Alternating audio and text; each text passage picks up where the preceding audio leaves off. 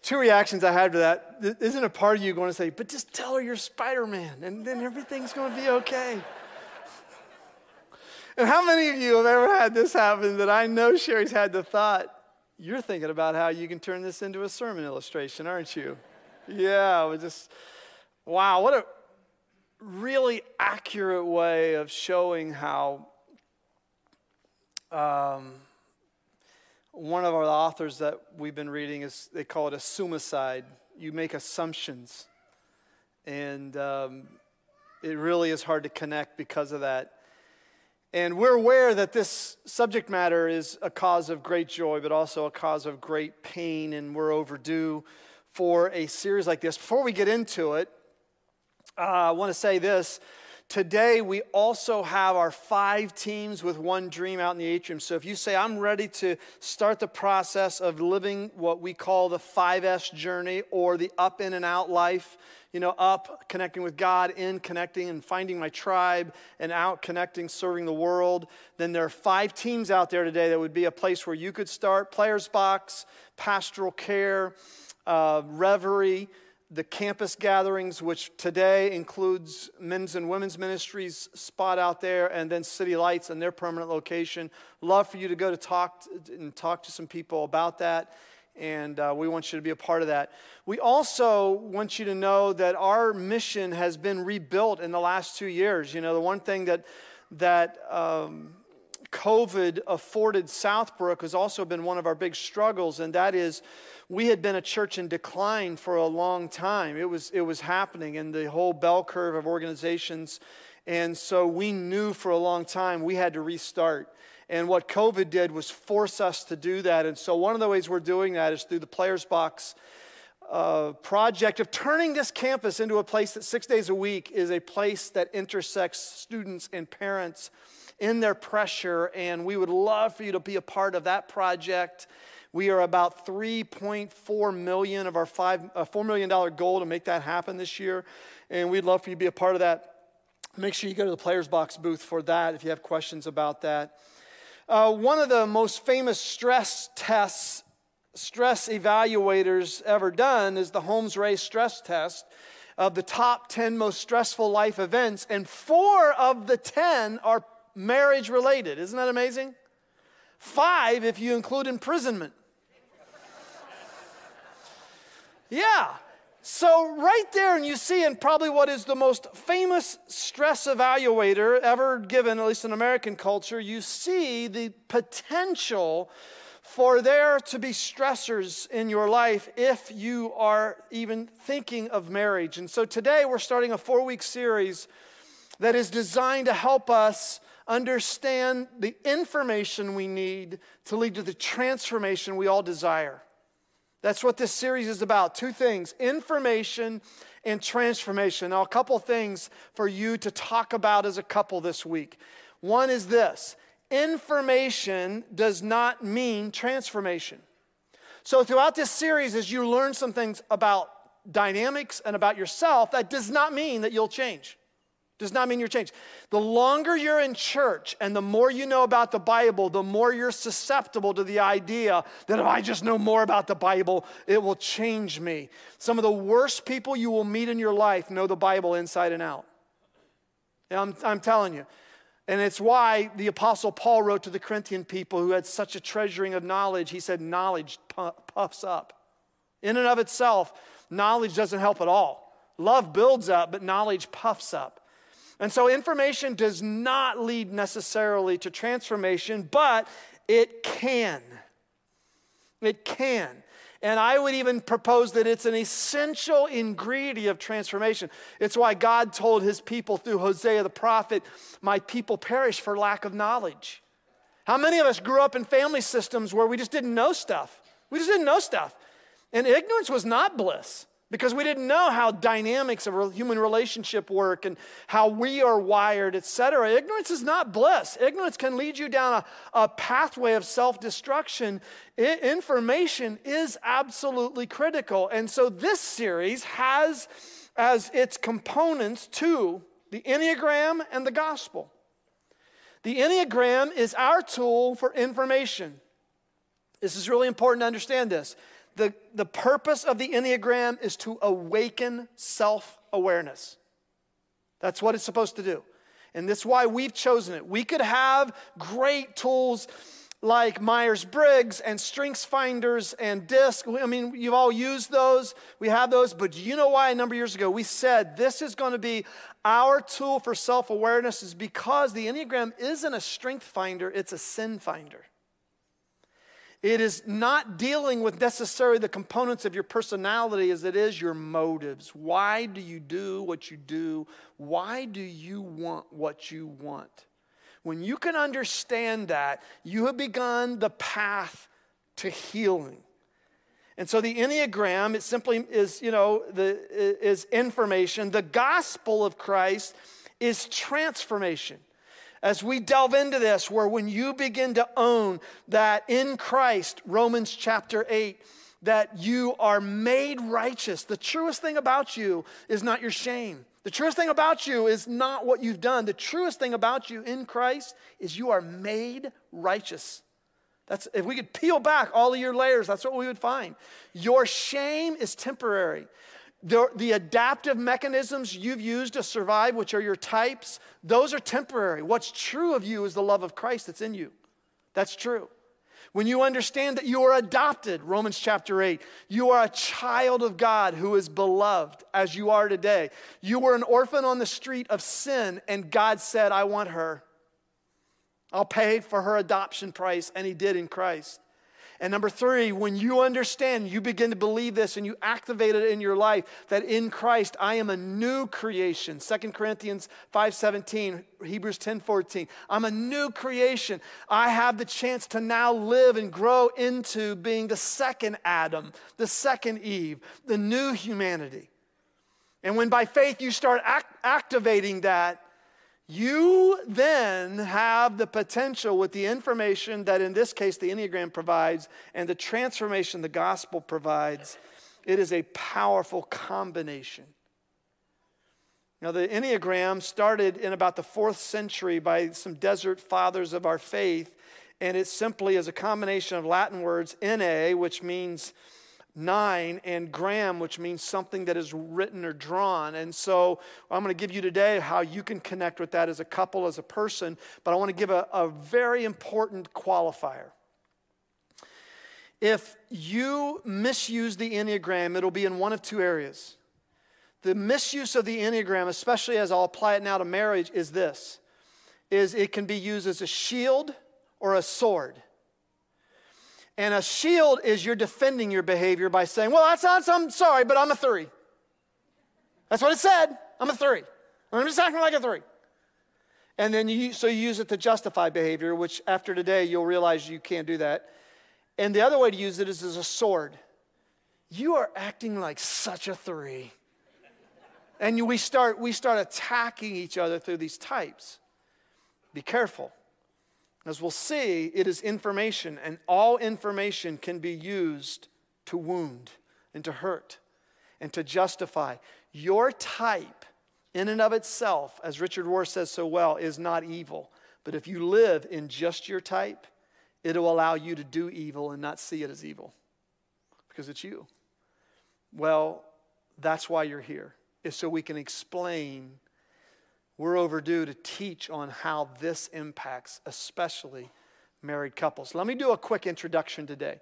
So, if you've never heard of the Enneagram, this is going to help you. If you've heard of it, this is going to be a nice, quick review. I'm just going to run through the nine types, give you a couple of examples from literature and from movies that are well known on these types as they've been embodied in culture. The first one is the perfectionist. This is the one. Ones have a very high standard for themselves and other people. They are a black and white world type person. They have a very clear definition of right and wrong. Healthy ones are conscientious, they're discerning, they strive to make things better in appropriate ways. Unhealthy ones are very likely to be critical, to be resentful, inflexible, and ones tend in an unhealthy way to repress their anger until one day everybody goes, Whoa! Ones are not as nice as they look. They're just not. Ones, when unhealthy, seek to gain love by doing things perfectly. If I can just do things perfectly, I'll be worthy of love. And this is a powerful motivator to uh, excel, but it is a destructor in relationship. Mary Poppins was a one. Um, Inspector Javert in Les Miserables, played by Geoffrey Rush in the movie, was a one. Hermione Granger. Anybody ever read or watch the Harry Potter movies? Hermione one, Hermione is a one who actually goes from being a very unhealthy one, judgmental, to being a much more healthy leverager of her oneness throughout the, the uh, series. Type two is the helper. And twos are very caring and helpful. Uh, they, are, they lean toward gaining love by by being indispensable. I'm the only one who's keeping this family together. If I was taken out of the equation, this family would fall apart. Unhealthy twos repress their own needs to tend to the needs of other people. When they're at their best, twos delight in appropriately caring for others with, with appropriate boundaries of where other people end, or they end and other people begin and loving people unconditionally, but in an unhealthy way, they become very, very enmeshed. Twos are represented in literature in Snow White. In The Lord of the Rings, Sam Gamgee is a classic too. It is embodied in the scene, I think, in the, the second or third movie of the Lord of the Rings series when Sam goes, I will, I will carry your sword, Frodo. That's the classic language of the two. The helper is I'm gonna, I'm gonna, I'm gonna, without me, you won't be able to make it to the Mount, uh, Mount Doom and make the ring perish so that good wins over evil. And uh, in a healthy way, twos are indispensable. In an unhealthy way, they can be really subtly self destructive and destructive of relationships. Um, actually, two behavior in the movies is actually seen in Scarlett O'Hara in Gone with the Wind. How many of you have ever seen Gone with the Wind? When she demands to be loved, like she deserves to be loved. This is the unhealthy too, is I deserve it because of everything I've done. There's conditions to their helping. Now, the third type is the achiever. And these are the people who are they have got through life by being ambitious, achievement oriented. They put their energy into getting things done. Threes have done pretty well during the pandemic because, boy, we got to recreate this thing. Threes accomplish, they reach goals, and they actualize results. The three is a unique type because it is the only type that has positive characteristics. There are no negative characteristics to the three. No, you know that's not true. Threes are competitive and image conscious. When they are unhealthy, they are driven by a strong need to be recognized and honored, and they will take these qualities to an extreme.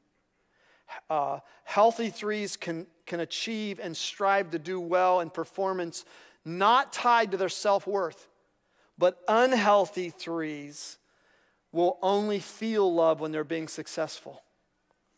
They only feel love when being successful. I'm going to explain this in a little bit, but a compulsive need to succeed for many of you is, is really your threeness is the way you survived. And now it's, it's honored you because that's how you had the car, and that's why you have the degrees, and that's why you have the house.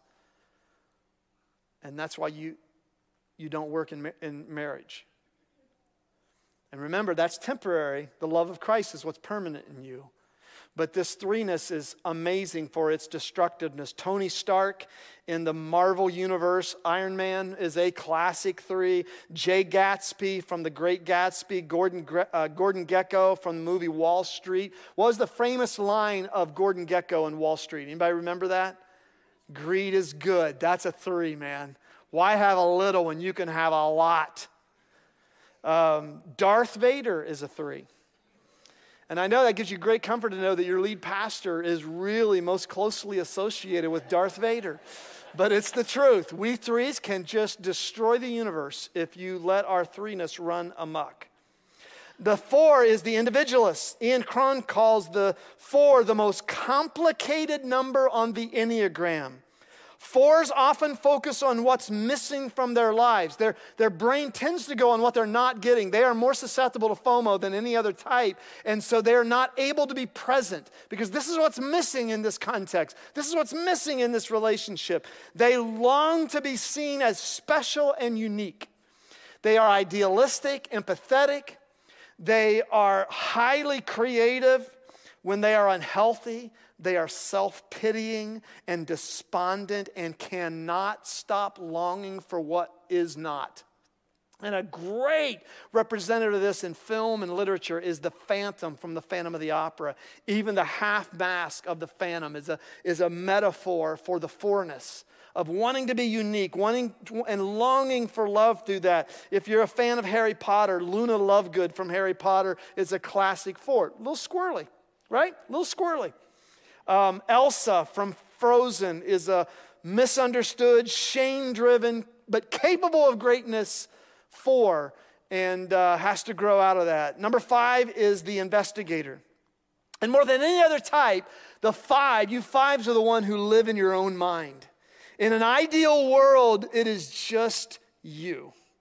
Because you love living with just you. You store up knowledge so that you will be competent to face any challenge. You are a brilliant analyst. You are intellectual. You are driven to be independent and self sufficient. When you're at your best, you're self perceptive and actually visionary. You have solutions that you can offer the world because of your vast store of knowledge. But when you are unhealthy, you will wall yourselves off. You will isolate in an unhealthy way, and you will be sunk within the swamp of your own feelings of inadequacy uh, that you have isolated. It is a terrible thing when you see this happen to an individual who is an unhealthy five. You, they will appear aloof a lot of the time, uncaring. They are sometimes a loner, but they mostly live in their own minds. And this is classically represented in Sherlock Holmes. Sherlock Holmes is the classic five. Severus Snape in Harry Potter. Belle from Beauty and the Beast is a five, and that's interesting, contrasted with the six of the, the beast in the Beauty and the Beast. Uh, Yoda was a five. He is. Yoda is a five. He is uh, because he would just live on Dagobah, right? I mean, he, he's happy there. And then Luke Skywalker had to mess up his world and come and visit him. But fives love that. They live on Dagobah by themselves, making uh, an accumulation of knowledge happen in their mind. And the six is very t- connected to this one because the six is the loyalist. And I think this is fascinating because Richard Rohr, he says up to half the population is a six. Up to half the population is a six. So it's safe to say, assume that up to half the people in this room are sixes. Or you want to know what you are, healthy and unhealthy? According to Rohr, they are prone to view the world as a dangerously unpredictable place and focus on what could go wrong. These cautious types crave security, and they are thinkers, they are planners. They think threes are crazy. At their best, sixes are responsible, loyal, trustworthy, but when they are unhealthy, they disproportionately perceive the negatives in any situation and doubt themselves excessively. Do you think the pandemic affected the sixes among us. There are sixes right now. That I, would, I would bet you the majority of people watching in their pajamas right now are sixes going, I still can't believe they're actually gathering in person. I can't believe they're doing that. That's unsafe. That's unsafe. Bilbo Baggins in The Lord of the Rings does not want to go on an adventure. He wants to drink tea and eat elevenses. That's the six. Why would we go on an adventure where orcs could kill us when we could be at home? Ron Weasley is an off the chart six. He's loyal to Harry Potter, but watch Ron in the series. Every single situation, he's focusing on what's going to go wrong. Every single situation. Um, C3PO in Star Wars, the only robot he has been described who wrings his hands. Why? Because every situation is a bad situation waiting to happen. And this is the six. And this is why there's no number that has, that has been rocked more by the pandemic than you sixes. It has really rocked ones and sixes because for ones, your ideal world was shattered, and for sixes, everything has been proven true. You see, I, it's, it's, like, it's, it's like the hypochondriac had put on her tombstone I told you I was sick, right? So the sixes are going, I told you this world was an unsafe place. I told you, you wouldn't listen to me. Uh, some of the best, I would bet you about half of comedians are sixes because they take dangerous, funny situations and make them funny, don't they? That's what they do. Observational comedy takes these situations that are clearly you know, rot with, with danger and they make them funny. And that's why some of you, as writer, some of the best writers are sixes. Anne Lamott. Anybody here ever read Anne Lamott? She takes these situations and she turns them into incredible insight into humanity and um, with humor. Number seven is the enthusiast or the parties waiting to happen. The sevens are gluttons for the good stuff of life and and interesting ideas and exciting experiences. It's always funny when a seven and a six are married because the seven wants to potty hotty motty and not be safe. They want to experience life to its fullest. They throw themselves into everything they do.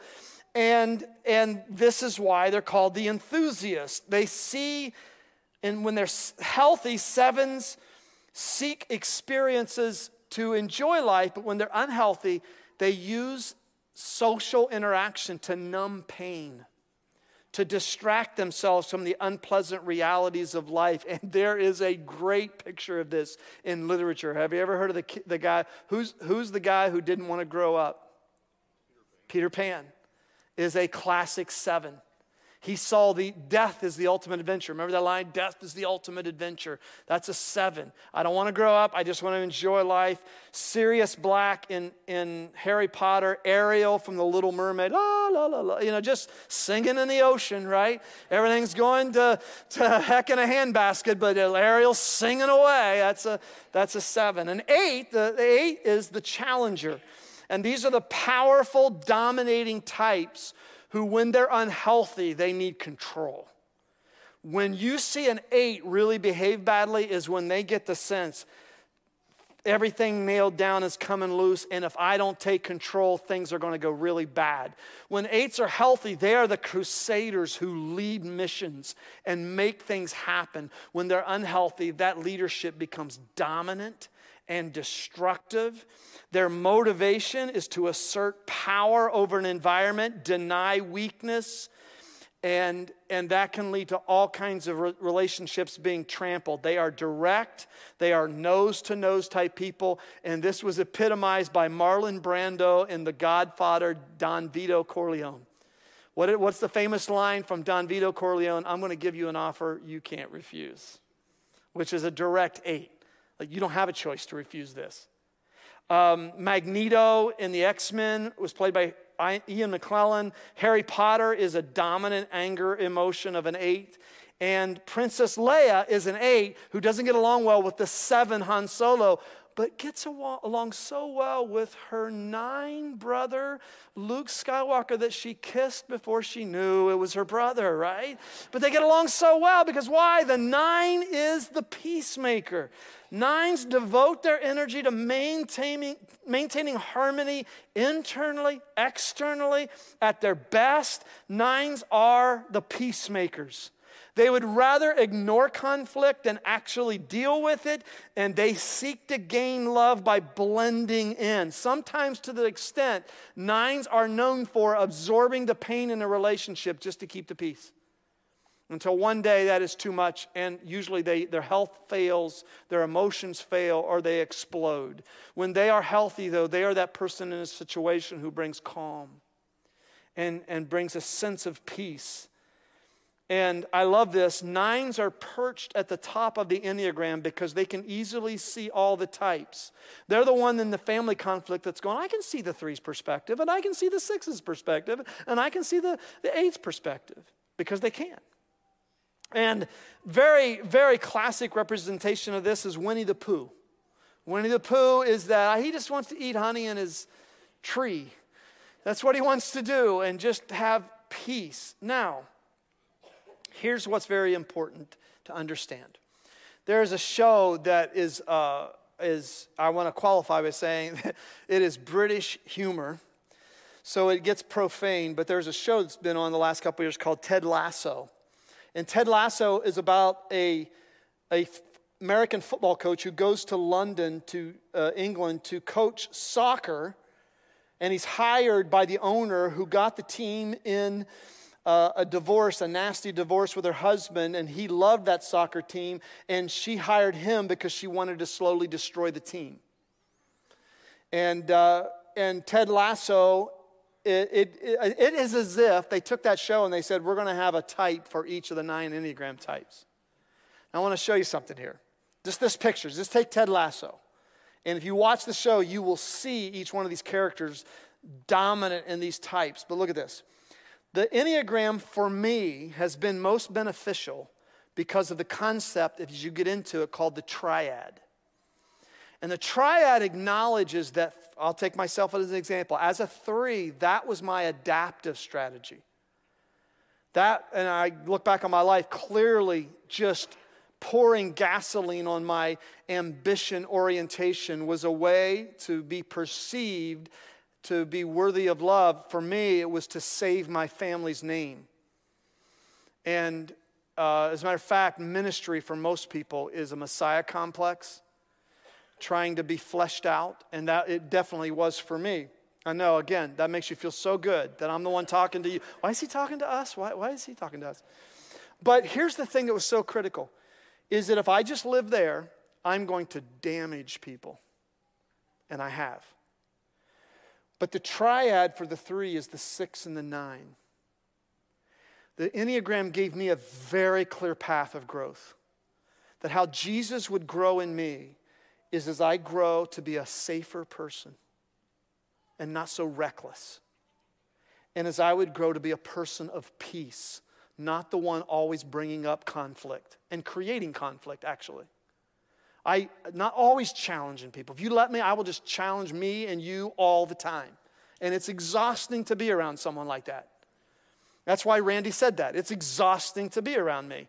And so, what happened is for the first year after I delved into this, for the first year, I was embarrassed. It was embarrassing. You mean to tell me this is how people perceive me? It was embarrassing. I'll get into that in a moment. But it also gave me hope because I realized the reason that one time my daughter looked at me and said, Dad, your efficiency is trampling me. Your efficiency is trampling me. Because you know what? When I get in efficiency mode, that's what happens. I trample. She said that to me last fall. So I'm not what I ought to be. I'm not what I'm going to be, but I'm not what I was either. I still have to grow. And Sherry is a nine. She helps me with that. And if I don't grow in that, I'll trample my nine wife who will deal with it for a long time and not tell me about it until it's too late. And I cannot emphasize enough how valuable this is as a growth pattern for me. It's given me a very specific, I know what I need to pray in, how I need to grow.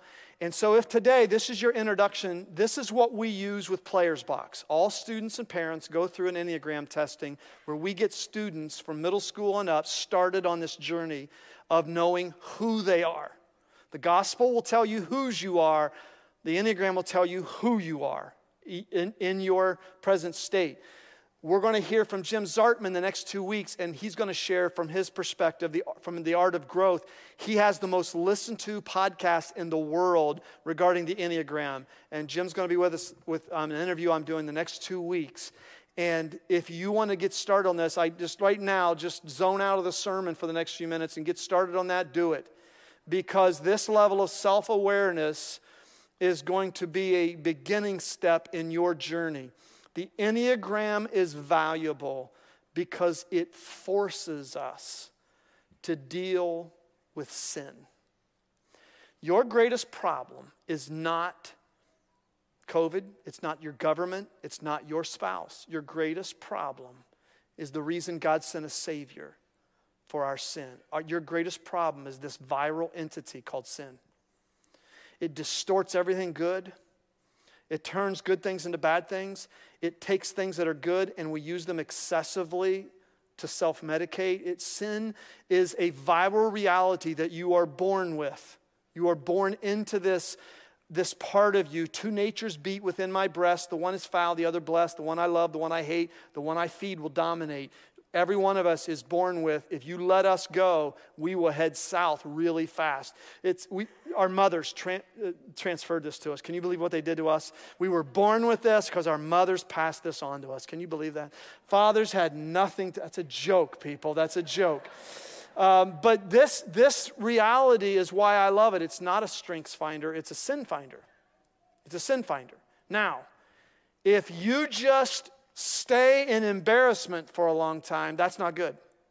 I want to show you something here from Richard Rohr, who has written a book called The Enneagram, A Christian Perspective. The Enneagram can help us to purify our self perception to become unsparingly honest toward ourselves. If you do not sense humiliation, you have not found your number. That's why we use it.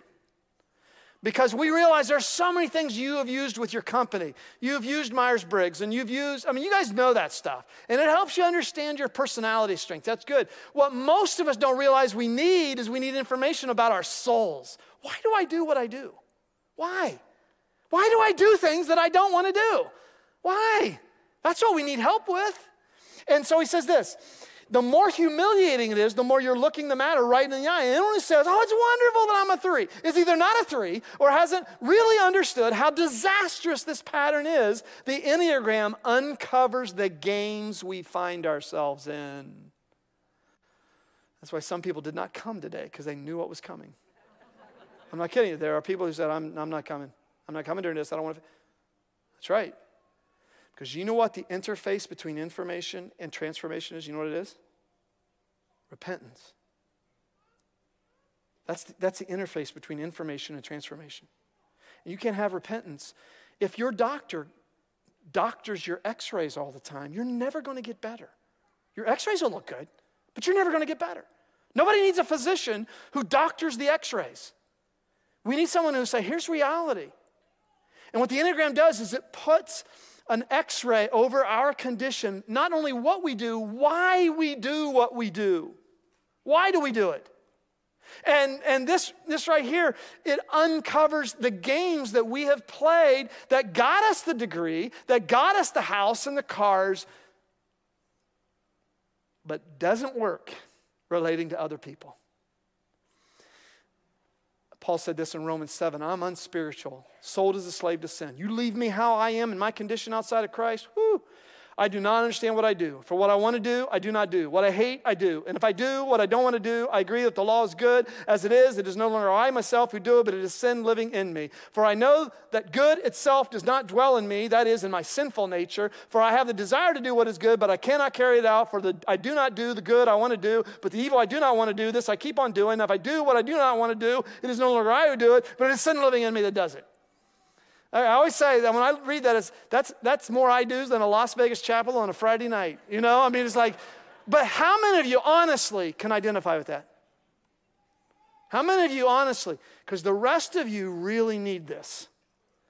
Because the rest of you have not yet understood that there are forces at work that were adaptive strategies you had where you do things and it not only hurts other people, you're hurting yourself. How crazy is that?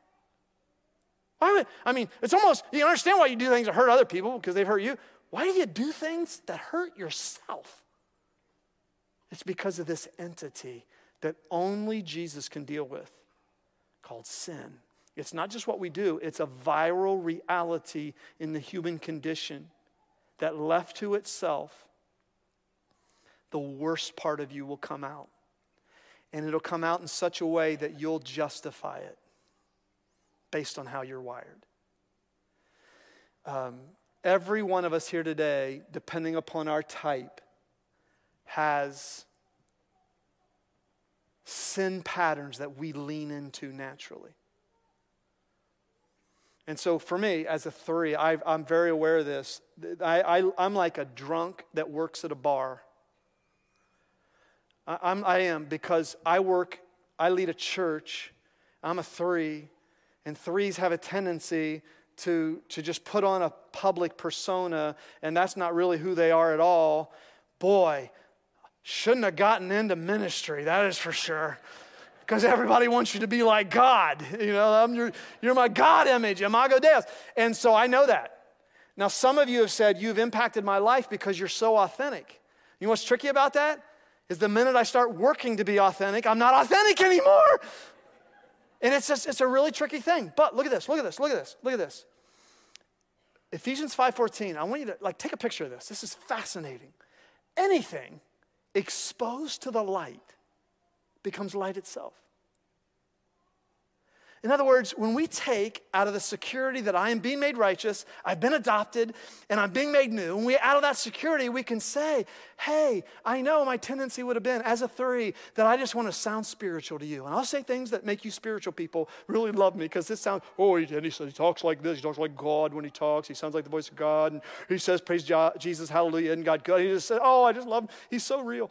And, and, and I can do that but but you know me as the person who throws cuss words into sermons every once in a while. And you know why? It's because I don't want to be that fake. And I'm very sensitive to it. Very sensitive that I can go there so quickly. The actual reality of bringing that into the light is the interface of it becoming a strength.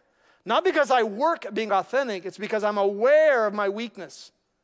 I'm aware that I can fake it. If you let me, I would be Gordon Gekko. I would be, I would be that person who's achieving with a sheen on the outside, but dying on the inside, and totally different from my public persona.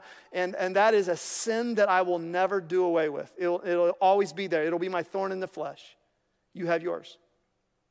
But when I bring that into light, when you bring that into the light with your spouse, with, with, with your small group, with the people you trust, it becomes a part of your light. Isn't that interesting? Do you see why I believe that Jesus is the way, the truth, and the life? Because what Jesus offers is the cure for Middle Eastern conflict and Midwestern marriages and everything in between. Because what he, what he presents, look at this, look at this. What he presents is three realities about our shadow side. Number one, if you deny or defend your shadow side, it'll be projected outside you.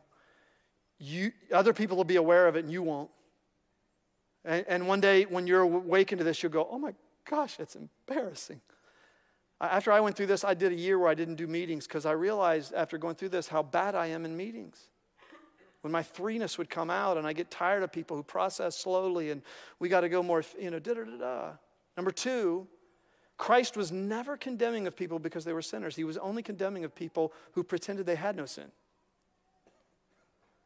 So, for those of us who want to say it's her fault, it's his fault. You are you say, well, but I'm not, I, am not, I'm, I'm a sinner. But practically, in the relationship, you're not. Because you're saying, my moral position on this is true. Now, remember, we're going to talk about this in a few weeks, but when you moralize your position, you end up personalizing their position and you up villainizing that person because their position is not your position. This is what's wrong with America. If you don't have my position, I'm going to villainize you because you're wrong. I'm right. And that's there can be no relationship on that basis. Number 3, number 3, we cannot get rid of the shadow side. Paul said, I prayed that God would remove my thorn in the flesh, which I think for him was anger. Yeah, he said, but he, he didn't say that. He, he said, he said this. He said, but when I'm weak, then I'm strong. That, that God said, My grace is sufficient for you, Paul, 2 Corinthians 12. My grace is sufficient for you. And Paul said, I'll never get rid of this. God said, I'm not going to heal that. You're going to walk with a limp. But that'll, that'll be the very thing that, that weakens you into my grace. It's a paradox. We can only expose its intent in order to grow out of its destructive effects. All this to say this if all you do is say, Well, I am a, that's the box that will limit you. But if you say, By God's grace, I am made righteous in Him, I am an adopted child of the Most High God with supreme value and worth as in today, I am being made new in the image of His new creation. And out of that, you say, I have the courage to step outside that self imposed box. You will see things that in 20, 30 years, you'll look back and you'll go, oh my gosh, he who is faithful to finish the work he started in me, he is doing it. I don't understand it, but he's doing it. But, here, but listen to this. As a couple, you'll look back in 20 or 30 years and go, that was worth it. That was worth it. Because in Christ, what Sherry and I have experienced, and we are so different, we have experienced because of Jesus, three plus nine equals one. And you can too. We've had unbelievable struggles. I can't believe she's still married to me. I really, really can't sometimes. But what Jesus does, and you can't do anything about the past. Like you can sit here today and go, oh my gosh, if I'd have known this. Uh, no, no, no, you can't do anything about that. That's shame. That shame's temporary. Let it go.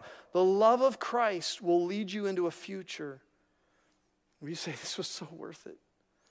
This was so worth it because Jesus has done what he promised he would do. So here's what I want you to do. Some of you have never said, Jesus Christ, you are my Savior. Because no one's going to make me righteous by his own sacrifice. No one's going to pay the right to me and be an adopted child of God. I've, I've rebelled against God. I don't deserve to be that orphan picked off the street and adopted. Are you kidding me? And I don't have any hope of being made new. I've got patterns that are 30, 40, 50 years old. There's no way that this old dog's to learn new tricks. And yet today you can say, But Jesus, I accept your promises to me. I'm going to activate those that by faith, the truest thing about me is your righteousness. The truest thing about me is your adoption of me. And the truest thing about me is I am a new creation in you. That's the truest thing. I'm going to let that come out as I grow in you. And if you have never done that, then I want you to do it today and let us know at the information counter today that you did that. Because we'll help you every step of the way into that 5S journey that leads you to Jesus being more the reality of your life. The way to physically do that is communion. So, for all of us here today who are of Christ and we have the promises of his righteousness, his adoption, and his new creation, take communion today in a different way. Take it in a spirit of repentance that says, Jesus, today I sat here and I, and I thought, boy, I hope she's listening.